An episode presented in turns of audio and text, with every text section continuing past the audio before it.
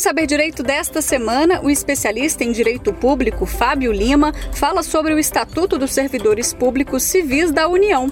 Ele aborda os conceitos de cargo, emprego público e função, os parâmetros constitucionais do serviço público, fala sobre concursos, além de tratar dos regimes únicos de cada esfera de poder. Não perca!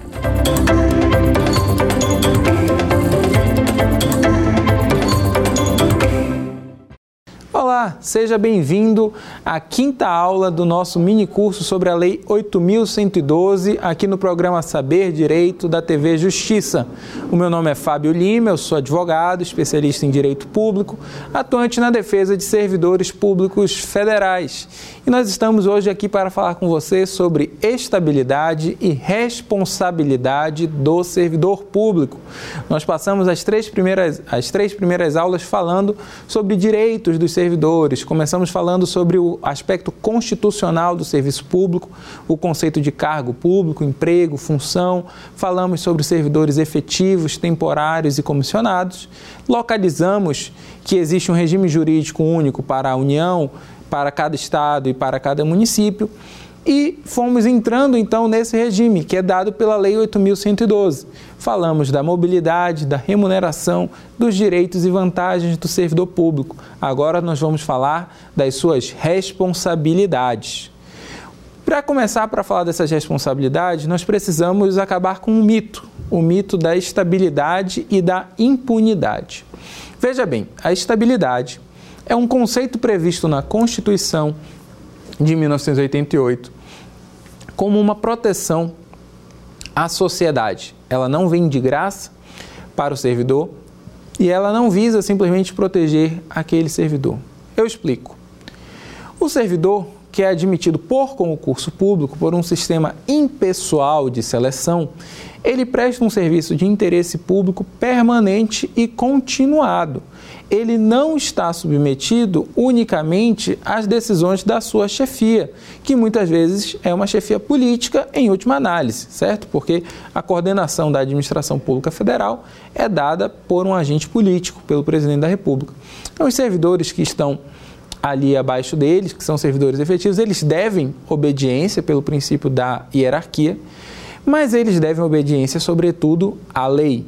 E a estabilidade visa garantir que o servidor que é admitido por méritos legais previstos em um concurso público, ele também será demitido, desligado, atendendo a características previstas em lei, atendendo ao devido processo legal. E como esse devido processo legal vai se desenrolar? Pode ser na esfera civil, pode ser na esfera penal, pode ser no âmbito administrativo. Isso não é o mais importante. O mais importante é que estabilidade significa proteção contra injusta demissão através do direito ao devido processo legal. Unicamente isto. Estabilidade não significa impunidade, estabilidade não significa um direito do servidor de não cumprir as suas funções. Tenha isso em mente. E tenha em mente também que o Brasil já viveu um período onde não havia estabilidade dos servidores. Estabilidade é um ganho de modernização da máquina pública, trazido pela Constituição de 88 para e passo ao princípio do concurso público. Regimes ditatoriais, regimes autoritários, têm como um dos seus primeiros elementos desmontar uma máquina pública técnica e burocrática e montar no lugar uma máquina de obediência ao líder máximo, e para isso você precisa ser capaz de demitir livremente os servidores que estão ali elaborando. E para isso você precisa retirar a estabilidade. Então, a estabilidade está prevista no artigo 41 da Constituição da República, no artigo 21 da Lei 8.112, como um elemento de proteção à sociedade para uma gestão impessoal dos serviços públicos. Vamos seguindo. Importante a gente saber sobre aquisição da estabilidade. Ponto número um, é adquirida após três anos de efetivo exercício. Então, tudo isso que nós falamos sobre contagem de tempo de serviço público se aplica aqui para a contagem do tempo de estabilidade do servidor público. E não basta o tempo, é preciso o servidor ser avaliado e ser aprovado por uma comissão instituída especialmente para esse fim. O servidor em estágio probatório é acompanhado mediante relatórios semestrais ou de menor temporalidade, dependendo do seu cargo ele tem que desempenhar adequadamente as suas funções. Ao final dos três anos, esses relatórios são consolidados, avaliados por uma comissão que vai lhe dar a aprovação ou a reprovação. O servidor reprovado no estágio probatório não é demitido, ele é exonerado, porque apesar de ser uma perda de um direito, não é propriamente uma sanção, ele não precisa ter cometido uma ilegalidade em sentido estrito, basta ele ter sido insuficiente para aquele cargo. Inclusive, quando nós falamos sobre é, disponibilidade do servidor público e sobre formas de regresso do servidor público, nós falamos disso, nós falamos do estágio probatório. O servidor é, pode já estar no serviço público, já ser estável em um cargo, ser aprovado para outro e não ser aprovado, não ser é, aprovado propriamente no estágio probatório deste novo cargo. Aí ele tem o direito de retornar ao cargo anterior e se aquele cargo já estava ocupado, quem o ocupou será colocado em disponibilidade até que haja uma nova vaga, ok? Então, a exoneração por é, reprovação no estágio probatório não é de forma alguma uma punição, não é uma sanção, ainda que haja a perda do cargo. Se ela tem uma implicação em direitos do servidor, ela tem que obedecer minimamente o devido processo legal. Então, tem que ser oferecida a defesa prévia para o servidor se houver indicativos de que ele será reprovado naquele processo. Então, um exemplo de um caso concreto em que eu mesmo tive a oportunidade de trabalhar. O servidor policial, ele tem ali uma comissão que vai acompanhando, uma comissão de polícia que vai acompanhando aquela atuação. Se ao final dessas, da soma das notas o servidor tiver uma nota considerada insuficiente, tem que lhe ser aberto o prazo para a defesa, para que ele explique o que é que houve. Inclusive, sobre cada relatório avaliativo, o servidor tem o direito ao recurso, expressão do seu direito constitucional ao devido processo administrativo. Ao final, o servidor tem direito à defesa. Se o julgamento for presencial, ele tem direito à defesa oral, tem direito a juntar documentos e a demonstrar por que, que aquilo ocorreu daquela maneira ou não, demonstrar a veracidade dos fatos. Direito à ampla defesa e ao contraditório. Em qualquer processo no qual alguém possa perder um direito, ele tem que ter a ampla defesa e o contraditório respeitado.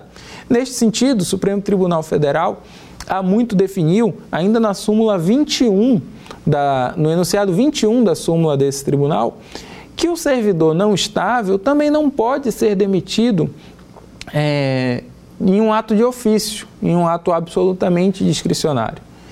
O servidor ele vai ser exonerado do seu estágio probatório pela reprovação nesse procedimento ou, se ele cometer uma ilegalidade, dentro de um processo administrativo apuratório dessa ilegalidade, porque também ele foi selecionado de maneira impessoal e também ele não pode ser exonerado de maneira abrupta, sem um respeito mínimo, sem um procedimento simplificado que seja para apuração da sua responsabilidade, sob pena da gente perder o sentido do concurso público e tornar essa primeira fase da vida do servidor algo completamente arbitrário, o que não faria sentido constitucionalmente em uma administração pública regida por princípios e por leis. Importante também a gente lembrar o conceito de vitaliciedade, só para não confundir. Nenhum servidor público regido pelo 8.112, que é o nosso objeto, é vitalício. Mas o que é a vitaliciedade? Ela é um conceito que se aplica a alguns agentes políticos, notadamente a magistratura ou os membros dos tribunais de contas ou os membros do Ministério Público. É um bônus protetivo dada a especial é, sutileza e a especial delicadeza política desses cargos, aos interesses com os quais eles podem conflitar. E a vitaliciedade diz que o servidor pode perder o cargo apenas por decisão judicial transitada em julgado.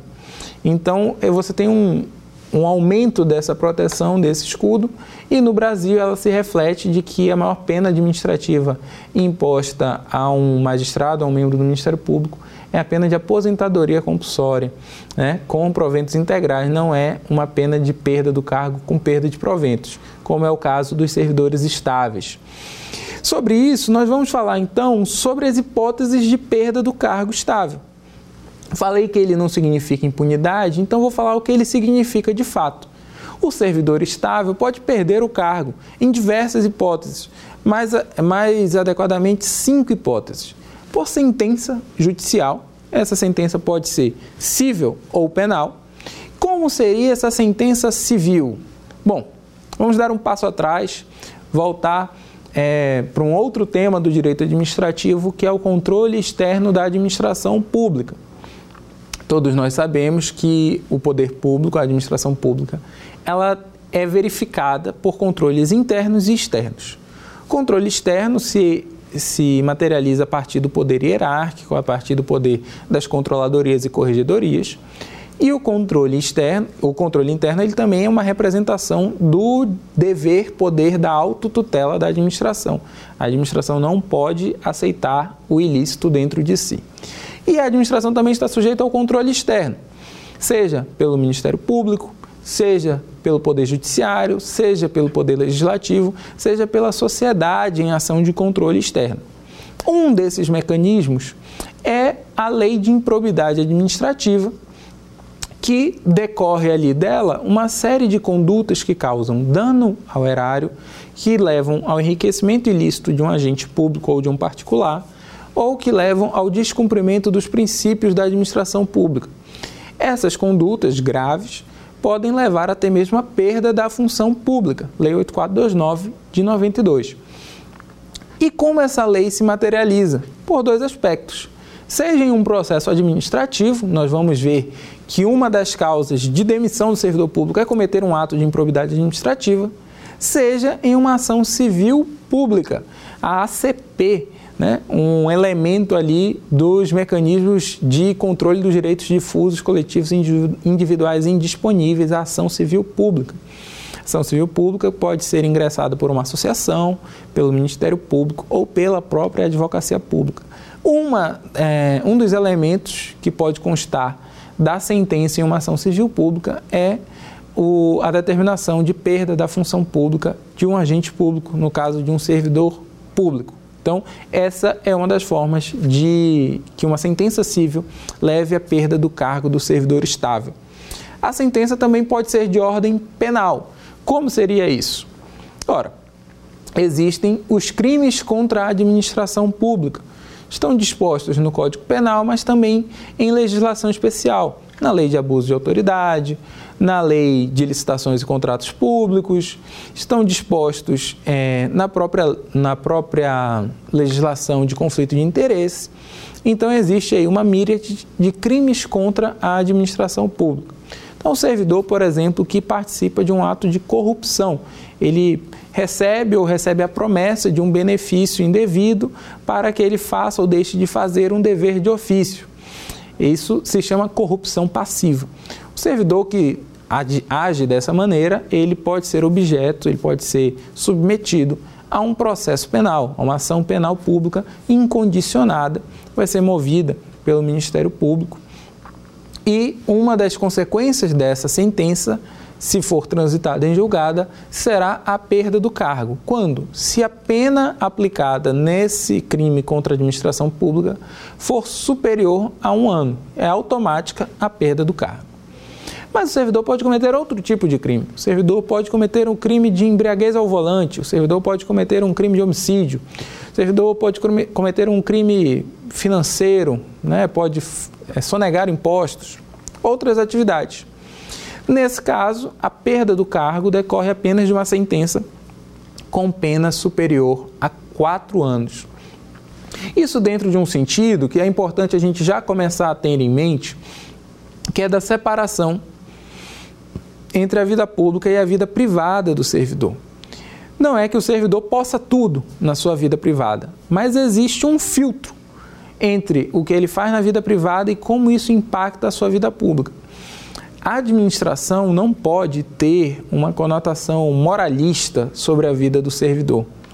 Então, se o servidor comete uma infração de trânsito, né, sem, sem, sem vítimas, por exemplo, se o servidor comete uma, uma pequena ilegalidade, uma contravenção, ele não vai perder o seu cargo de imediato em decorrência disso, porque isso diz respeito à sua vida privada. Pode ser que ele seja um ótimo servidor no desempenho das atribuições do seu cargo.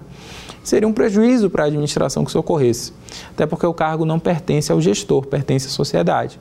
Agora, a partir dos quatro anos, entende-se que esse crime não é de menor potencial ofensivo e todo crime ofende a sociedade lato sensu. E aí sim passa a ser uma contradição interna do sistema você permitir que alguém ofenda brutalmente a sociedade, possa ser inclusive privado da sua liberdade e permaneça como servidor público. Passa a ser até a partir de quatro anos, o, ser, o condenado vai ser condenado a pena inicial em regime fechado. Então, e ele continuaria servidor público, é uma contradição em termos, é uma contradição em si mesmo, ok? Mas isso não significa, retomando, que se o servidor for condenado a um crime inferior, com pena inferior a quatro anos, que ele não possa perder o cargo. Nós vamos falar disso a seguir. O servidor também pode, é, e essa é a principal forma, perder o seu cargo estável após a condenação em processo administrativo disciplinar, que será um tópico da aula de hoje. Essa condenação, ela não é por qualquer falta administrativa, é por uma falta administrativa considerada grave e ela está é, devidamente listada na Lei 8.112 quais são as faltas que implicam nessa, nessa pena. A gente vai falar um pouco mais sobre isso. Mas pode ser, por exemplo, e aqui é importante a gente já falar disso, que o servidor cometa, por exemplo, aquele ato de corrupção. O servidor é pregoeiro em um em uma licitação, em um pregão eletrônico, em uma licitação pública, né, um procedimento de compra pública e ele favorece uma empresa em troca de um benefício para si, para si ou para outro. Digamos que seja para ele próprio, que né, tenha recebido um valor em pecúnia. Digamos que num primeiro momento fique apenas demonstrado que o servidor descumpriu o seu dever é, de, atender, de atender aos requisitos daquela licitação, daquele, daquele procedimento e tenha deixado que uma empresa inidônea tenha sido contratada. Pelo simples descumprimento desse dever, ainda que eu não tenha prova de que houve a troca de recursos, o servidor já pode ser submetido a um processo administrativo disciplinar e pode ser punido por isso, seja com uma pena mais leve, seja com uma pena demissional. Em paralelo, é feita uma investigação civil e conclui-se que houve ali um ato de improbidade por descumprimento dos princípios da administração e porque aquele ato causou dano ao erário, ainda que eu não demonstre de novo o vínculo do servidor é, com a empresa, o recebimento de recursos. O servidor vai responder a uma ação civil pública e pode receber ali uma pena de perda da função pública.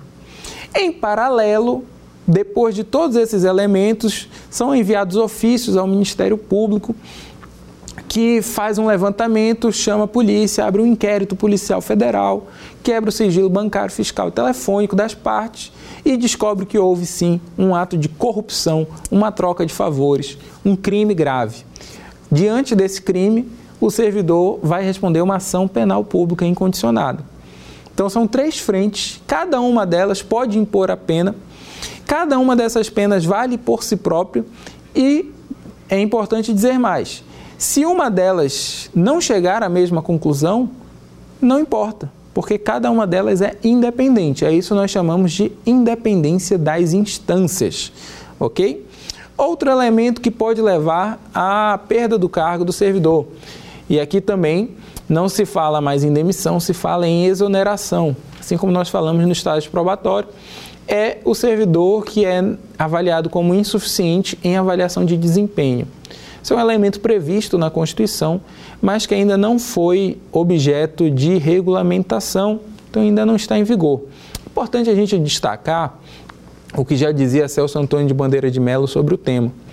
O servidor que não está apto a cumprir é, os seus deveres, a cumprir as atribuições do seu cargo, ele sempre pôde ser demitido, porque ele vai necessariamente descumprir deveres da sua atribuição. E aí isso é uma falta administrativa. Mas o procedimento da avaliação de desempenho tende a ser diferente, ser mais simplificado que um processo administrativo disciplinar. Outra hipótese, também prevista constitucionalmente e ainda não aplicada, é a extinção do cargo para redução da despesa pública. O que eu quero dizer com isso? O servidor pode perder o seu cargo porque o cargo foi extinto. Nós temos no Brasil a lei de responsabilidade fiscal. Sem entrar tanto nesse tema, basta você ter em mente o seguinte: existem limites constitucionais e legais ao quanto do orçamento público pode ser destinado à despesa com pessoal, ao pagamento da remuneração dos servidores. Se esses limites forem desrespeitados, entram em, em, em funcionamento uma série de gatilhos que determinam a redução da despesa pública. O último desses é a extinção de cargo com a exoneração do servidor estável. Esse servidor ele vai ser indenizado em um mês de remuneração por cada ano de efetivo exercício, mas ele vai perder a sua estabilidade. Em contrapartida, o cargo não pode ser recriado por quatro anos. Até o momento, no Brasil, esse fator não foi, não foi utilizado, mas está previsto constitucionalmente. Então, se for preciso reduzir despesa pública pela redução da quantidade de pessoal, isso é possível. Ok? Vamos falar um pouco então sobre os deveres do servidor. São os deveres que ensejam a responsabilidade. A Lei 8.112 fala em deveres e vedações, mas para fins didáticos eu gosto de colocar como um reflexo um do outro. Porque se você fizer aquilo que lhe incumbe, você não pode ser punido, correto? É uma máxima do direito. O que é obrigatório, o que é permitido, não pode ser proibido, sob pena de inconsistência total do sistema. Então, todas as vedações, todas as proibições, todos os crimes são reflexos de um dever que não foi cumprido. Qual é, qual, quais são esses deveres? Como eles se, se notabilizam? A partir da probidade. Se eu precisasse focar em uma palavra, como deve agir o servidor público, é, ele deve ser probo. O servidor deve ter em mente que ele está gerindo recursos de terceiros. Cada caneta que ele tem na mão, cada pedaço de papel, não importa se a sua atribuição é da mais simples à gestão mais complexa, ele está gerindo recursos públicos. Ele não deve causar dano ao recurso público. Ele tem aquele cargo e aquele encargo não para sua vantagem pessoal, mas para agir com presteza e atender às funções é, da administração pública, atender em última análise ao público. Então ele tem que ser urbano e prestativo, tem que ser respeitoso com todos com quem ele lida, sejam seus subordinados, seus colegas, seus superiores ou qualquer cidadão do povo. O cidadão tem que ser leal à administração pública e atender à legalidade.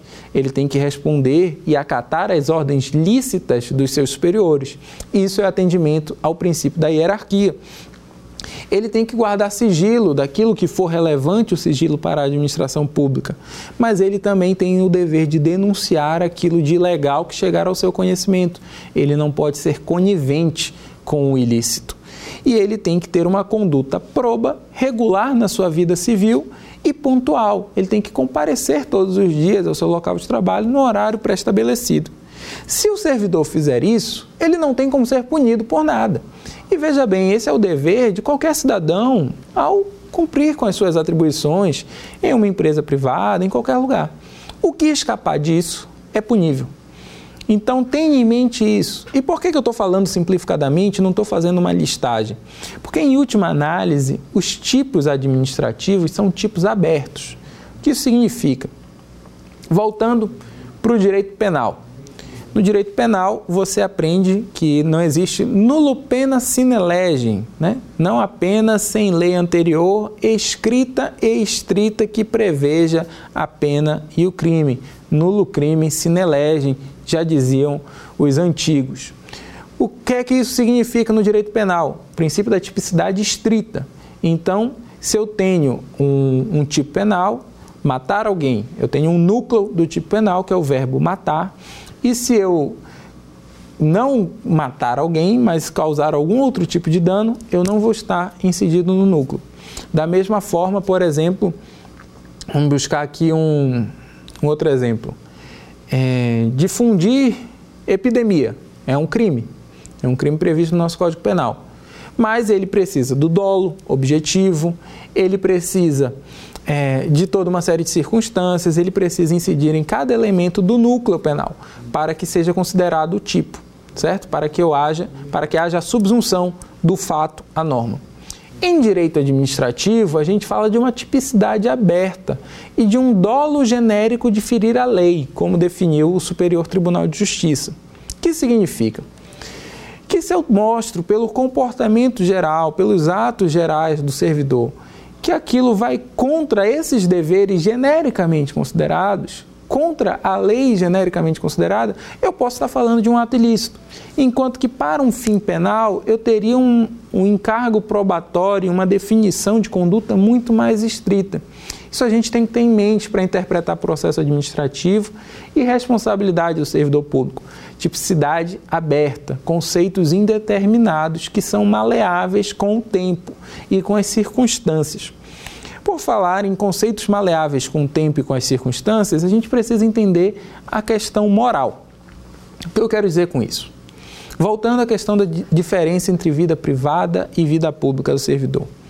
Uma das causas de demissão do servidor, uma das faltas graves que ele pode cometer, é a incontinência pública ou conduta escandalosa na repartição. São dois atos diferentes que a gente vai explicar. Incontinência pública é na sua vida particular, fora da repartição, da porta para fora da repartição, e ele tem uma conduta completamente incompatível com a imagem que se espera do servidor. Veja bem, o servidor não pode ser punido pela incontinência pública por pular um carnaval, por deixar de ir à igreja, por uma visão moral do seu superior. Ele tem que ser punido por uma conduta realmente que reflita negativamente no órgão de modo evidente. Um exemplo: o servidor é habitualmente visto embriagado em situação que causa risco a terceiros. O servidor é habitualmente visto envolvido em situações de violência é, o servidor é um, é um hooligan, ele vai para o estádio e comete crimes de dano no estádio. Ele não está ali por, cometendo provavelmente um crime que ele vai ter uma pena maior que quatro anos, mas ele está tendo uma incontinência pública e causando um dano direto à imagem do órgão.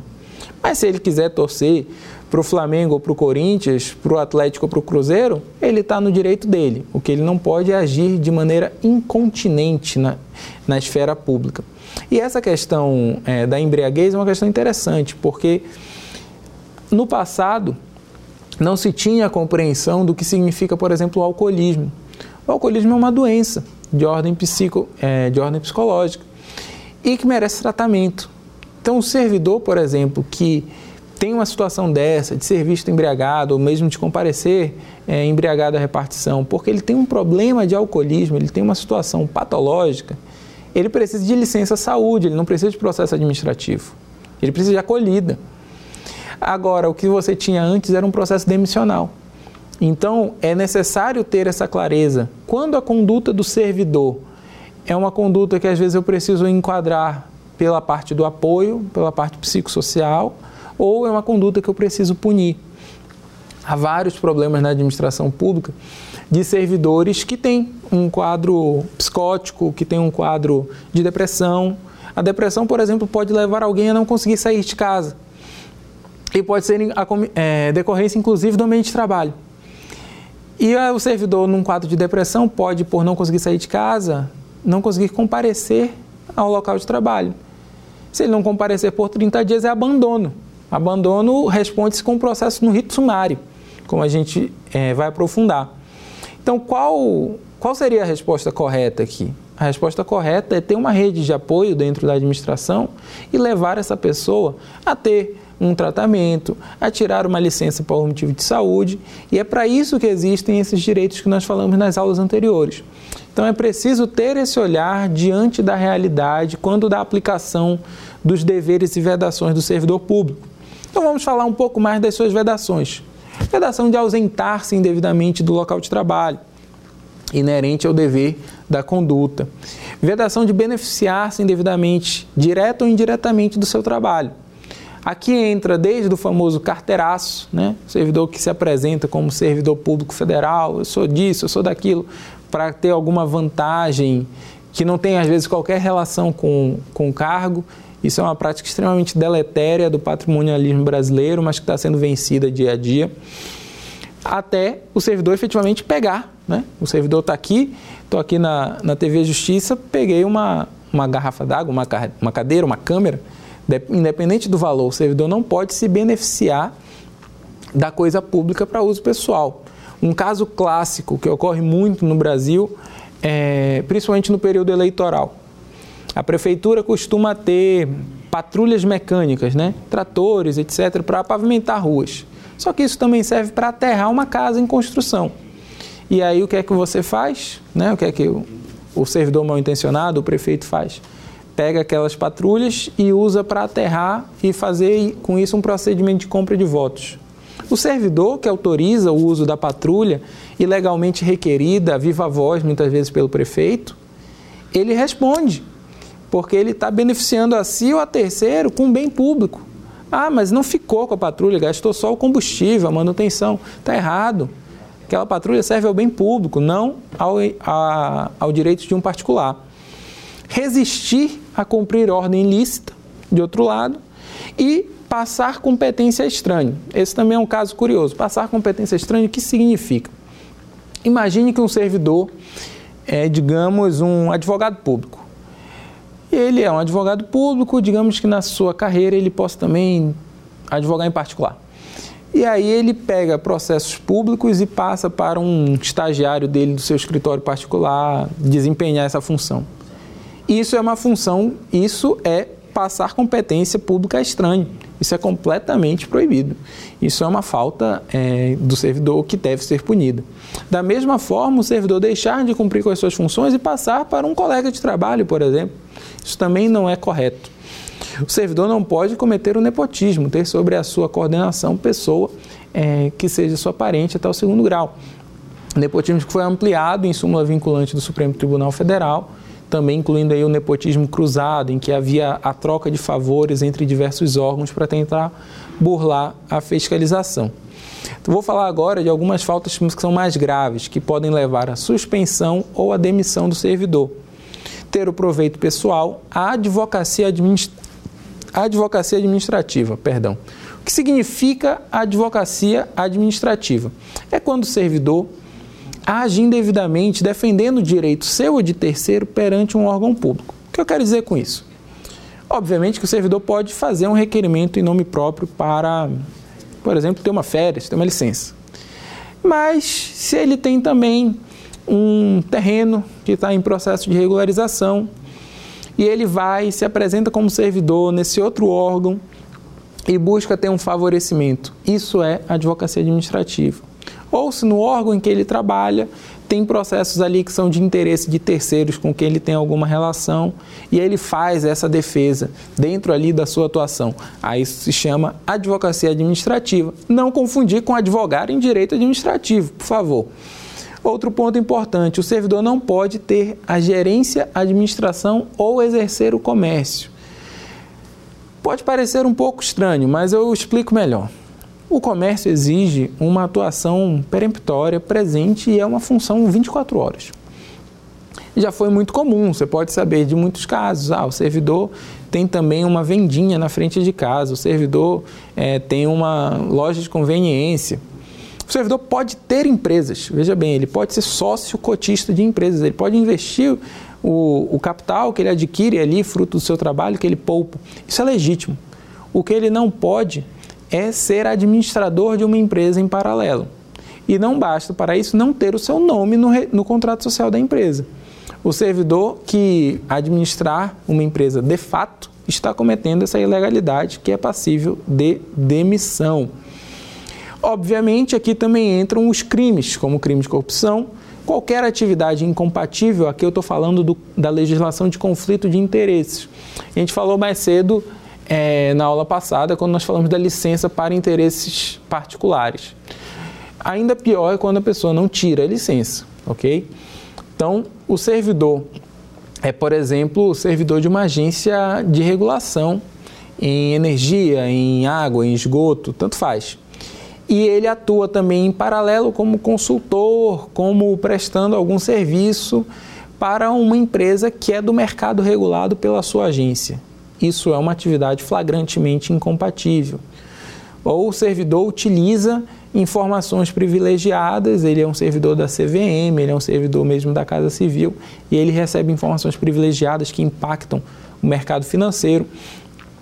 E ele utiliza essas informações, isso é uma atividade flagrantemente incompatível. O servidor investe em empresas que são reguladas pelo órgão no qual ele trabalha.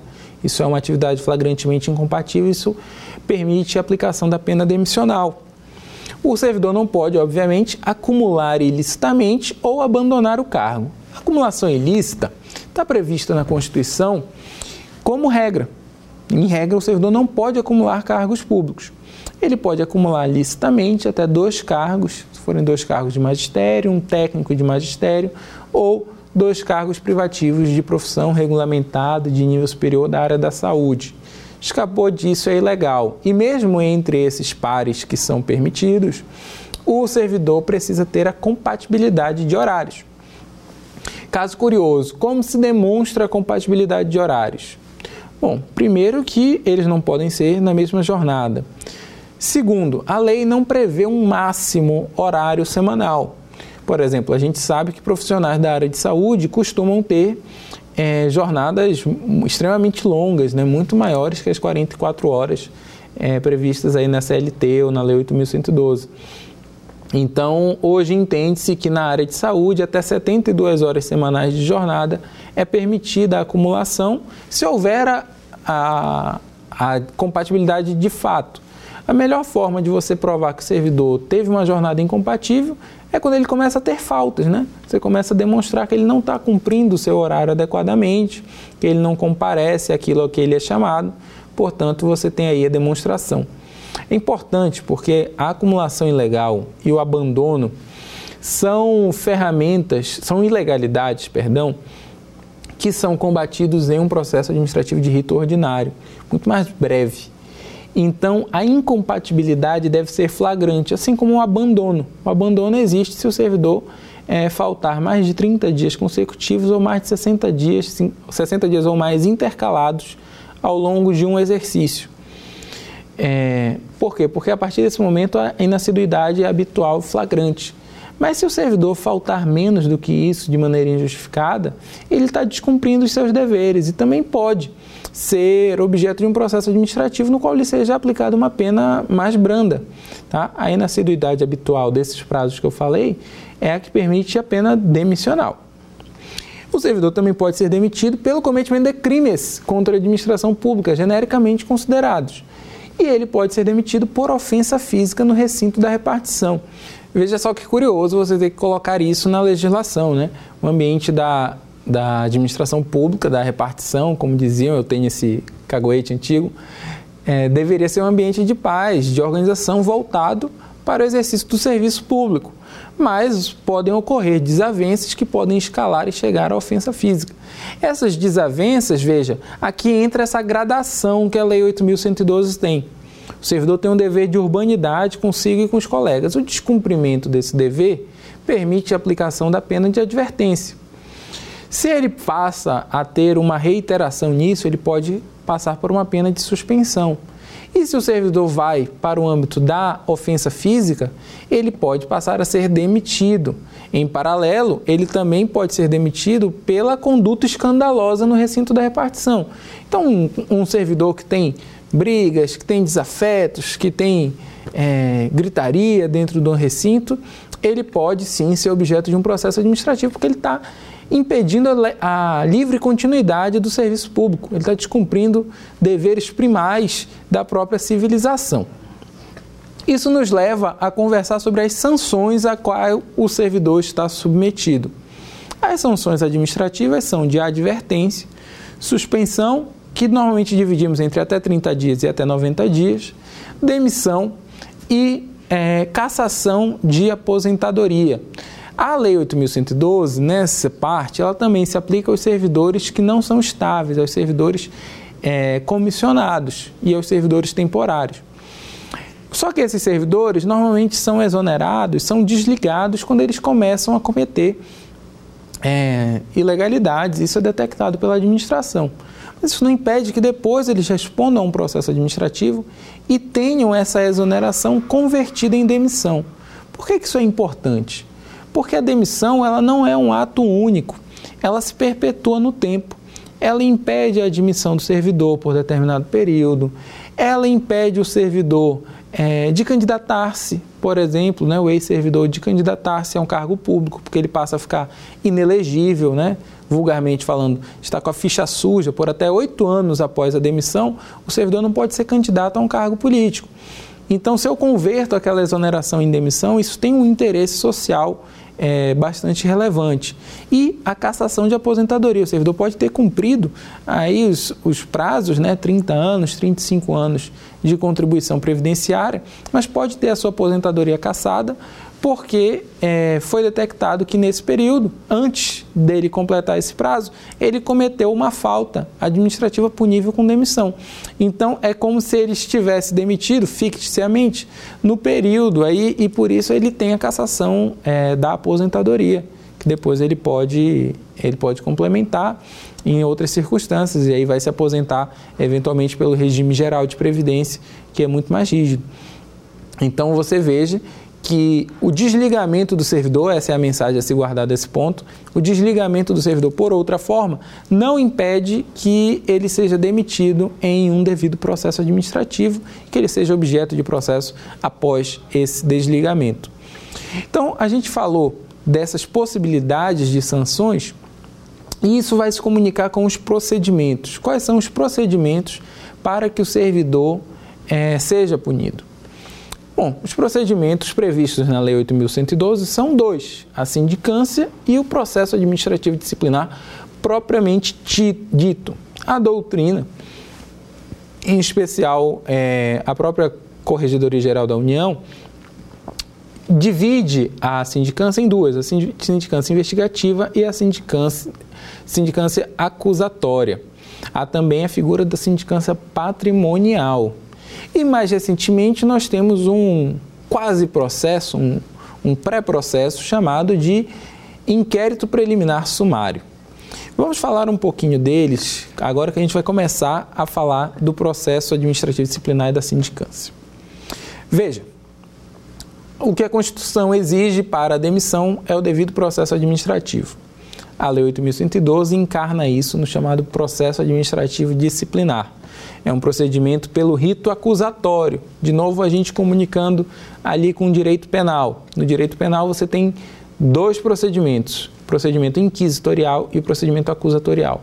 O inquisitorial é tudo aquilo que é feito pela administração, pela administração da justiça, pelo poder, seja pela polícia, seja como for, que é unilateral, em que alguém pode ser ali indiciado, investigado, mas pode nem ter um investigado e aquilo é um procedimento de descoberta, né, de você aprofundar o entendimento dos fatos para então ter um processo. Porque para você ter processo, você precisa ter indícios de, de autoria e materialidade. E para você coletar esses indícios, muitas vezes você precisa de algum procedimento que não tem ainda um caráter processual. Esses procedimentos são chamados de inquisitoriais. É, de outro lado, os processos no qual você tem ali uma dualidade, você tem duas partes, você tem um réu, esse réu tem direito à defesa, ele é acusatório, porque é uma acusação e uma defesa, e esse processo se dá de maneira dialética. A sindicância, ela tem em regra caráter inquisitorial, porque ela se propõe, na redação da Lei 8.112, a ser um mecanismo de averiguação dos fatos. Então, se chega uma denúncia, de que houve uma irregularidade e essa denúncia por si só não sustenta um processo. Ela não tem ali fundamentos, documentos suficientes. Ali, nesse caso, o, o gestor público pode abrir uma sindicância, que vai ser conduzida é, por um servidor e que vai poder fazer é, investigações, coletas de provas, né, que serão tratadas como indícios, coletas de documentos, pode até ouvir pessoas em oitivas e até mesmo ouvir um eventual indiciado para prestar depoimento e ela vai coletar essas informações. Diante disso, ela vai esclarecer o fato e poder concluir: houve um ato ilícito ou não houve, tem um indício de materialidade ou não tem. E com o que eu tenho de materialidade, eu já consigo indicar quem foi o responsável ou não. Se eu tiver indícios de autoria e materialidade, é então passado para a abertura de um processo administrativo disciplinar. Com um porém, a Lei 8.112 permite que, para apenas até a suspensão por 30 dias, seja dispensado o processo administrativo e seja feita uma sindicância. Mas aí você pergunta: opa, eu vou ter uma imposição de pena, então eu vou ter um dano ao direito de alguém e eu não tenho devido processo? Eu não tenho contraditório? Eu não tenho ampla defesa? Eu faço isso num, num regime inquisitorial? Não, você não pode fazer isso no regime inquisitorial. Isso faz com que haja uma mudança na natureza da sindicância. Você passa a falar de uma sindicância acusatória. Essa sindicância acusatória vai ter ali um momento para pronunciamento oficial, abertura para defesa escrita do, do investigado, que vai poder sugerir é, e requisitar que sejam produzidas provas do seu interesse para demonstrar ou não a regularidade da sua atuação. Não desnatura em processo administrativo pela própria simplicidade da coisa. Ok? Mas tudo aquilo que impõe sanção tem que ser precedido de contraditório e de ampla defesa. Falando em ampla defesa, a gente precisa falar também sobre o conceito de defesa técnica em processo administrativo. Por muito tempo se alegou que, sendo a advocacia função essencial à justiça, é, é necessário também a presença de defesa técnica no devido processo administrativo. Isso já está consolidado no âmbito dos tribunais superiores de que não é necessário. O servidor, quando é citado ou intimado a participar de um processo ou sindicância, pode optar por ser acompanhado por advogado e, se assim o fizer, o seu advogado terá de ter acesso a todo o processo, mas caso contrário, o servidor pode se defender direta e pessoalmente. Falando então um pouco mais sobre a sindicância, ela tem um caráter inquisitorial, sigiloso e impõe pena até 30 dias, com a necessidade de defesa para a imposição de penalidade. Sobre sindicância, a gente tem que comentar também a noção de termo de ajustamento de conduta. Foi trazido mais recentemente na Lei de Combate à Corrupção é, de 2014 e se entranhou no direito administrativo brasileiro, inclusive na Lei 8.112. Não está presente na Lei 8.112, mas é utilizado na prática da administração pública, em que você abre uma sindicância, você já tem ali elementos suficientes de que o servidor é, cometeu algum descumprimento de dever ou alguma violou alguma vedação leve, que seria uma pena de até suspensão até 30 dias, então o servidor pode ser chamado para, antes da conclusão da sindicância e sem assumir culpa, fazer um termo de um termo de ajustamento de conduta, receber o equivalente a uma advertência e encerrar aquele processo sem sofrer maiores riscos é, à sua carreira. Continuando, vamos agora entrar no objeto central desse nosso trabalho, o processo administrativo disciplinar. Veja que antes nós usávamos a expressão procedimento. Procedimento é um encadeamento de fatos, mas que não tem a característica dialógica, né, de diálogo, de contestação que há em um processo. O processo, além de ser um caráter ordenado de fatos previstos em lei, com ordem prevista em lei, ele tem a função de esclarecer a verdade. Em direito administrativo, tradicionalmente se fala em verdade real, em oposição a um conceito de verdade é, provada que se fala no direito civil. Isso hoje já está caindo em desuso, tá? porque em qualquer processo você tem que ter a prova obtida por meio lícito. A verdade real dava uma conotação de que a prova pela prova valia. A prova tem que ser obtida por meio lícito e ela tem que ser obtida ali no diálogo do processo. O processo administrativo ele tem, portanto, essa característica acusatória e ele é conduzido por uma comissão processante, que não decide nem pela sua abertura, nem pelo seu encerramento, mas é quem a conduz, o que dá uma noção aí de divisão de instâncias e divisão de competências para tentar é, diminuir a influência que o processo gera no seu decisor. Ele é dividido em fases do inquérito e do julgamento e pode obter dois ritmos diferentes, o rito sumário ou o rito ordinário. A gente sempre começa pelo ordinário e dele vai para os ritos especiais. É assim que a gente gosta, assim que eu gosto de trabalhar, é assim que eu aprendi um pouquinho de Código de Processo Civil, é assim que a gente vai aprendendo sobre os demais processos no direito brasileiro. Vá pelo ordinário e depois você vai decupando para os ritos especiais.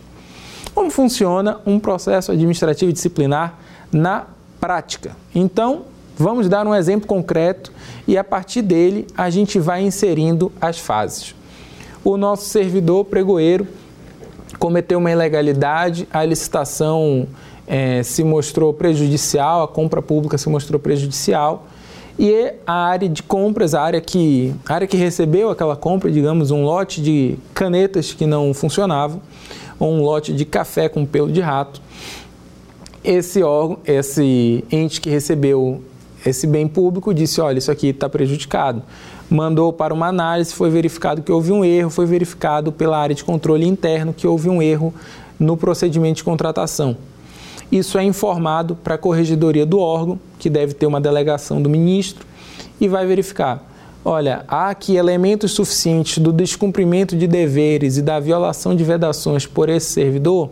Já, já com esses dados já tem informações suficientes. Então, determina a instauração de processo administrativo disciplinar, comissão formada pelos servidores estáveis 3, fulano, ciclano, beltrano, né? Tício, Mévio e Cássio. Esses três servidores são estáveis e vão é, conduzir essa investigação. Instaurado o PAD, que é sigiloso. Instaurado o PAD, o primeiro ato da comissão vai ser informar o servidor de que ele é objeto de um processo administrativo disciplinar. Nesse momento, ele não precisa apresentar defesa, ele não precisa sequer se manifestar. Ele pode, se ele verificar que o ato instaurador não cumpriu o requisito de indicação mínima de autoria e materialidade.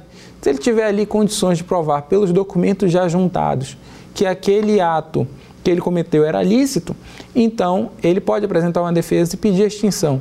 Mas não é isso, é, não é esse o momento, momento processual adequado.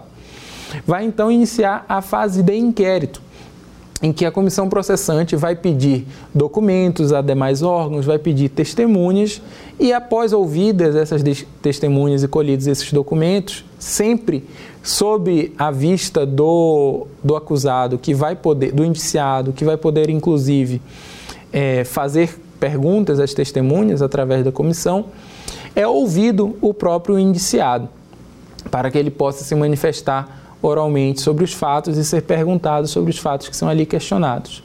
Ouvido é feito um relatório. Sobre esse relatório é apresentada a oportunidade para uma defesa prévia do servidor. Primeira oportunidade de defesa escrita formal. Ele vai ter acabado se manifestando ao longo, mas formalmente esse é o momento da defesa escrita. Dessa defesa prévia decorre um parecer conclusivo da comissão processante pela sua inocência ou pela sua culpabilidade. De qualquer caso, a comissão não encerra o processo. Ela encaminha esse parecer, é, é aberto prazo para a defesa em 10 dias úteis, em 10 dias, perdão, para o servidor, e esse parecer com a defesa são encaminhados para a autoridade instauradora, o corregedor ou o ministro. E essa autoridade vai então decidir o processo administrativo. Nessa decisão, cabe recurso. Recurso pela via é, ordinária, recurso no prazo de 30 dias, prazo geral da Lei 9784 de 99. Além do recurso ordinário, cabe ao servidor o que? O eventual pedido de revisão, recurso de revisão, como queira chamar a revisão ela decorre da aparição de provas e fatos novos. Então, o servidor consegue um e-mail que não tinha aparecido, ele consegue uma nova testemunha, ele consegue algum fato que altere a interpretação, alguma prova que altere a interpretação dos fatos anteriores, e aí ele pode pedir a revisão do processo administrativo. Importante a gente lembrar quando fala de recurso do princípio do não reformatio impégios, vedação da reforma é, para prejudicar o servidor. E aí cabe a gente também fazer uma lembrança muito rápida do rito sumário. O rito sumário se aplica àqueles casos de prova pré-constituída, do abandono do cargo ou do acúmulo de cargos o prazo para a defesa é mais curto, de cinco dias, e não há a fase de levantamento de provas, salvo aquelas que o servidor juntar ao seu processo para explicar a sua situação. Muito obrigado por vir conosco até o final do nosso mini curso sobre a Lei 8112. Vamos agora para o nosso quiz e encerrar a nossa aula. Música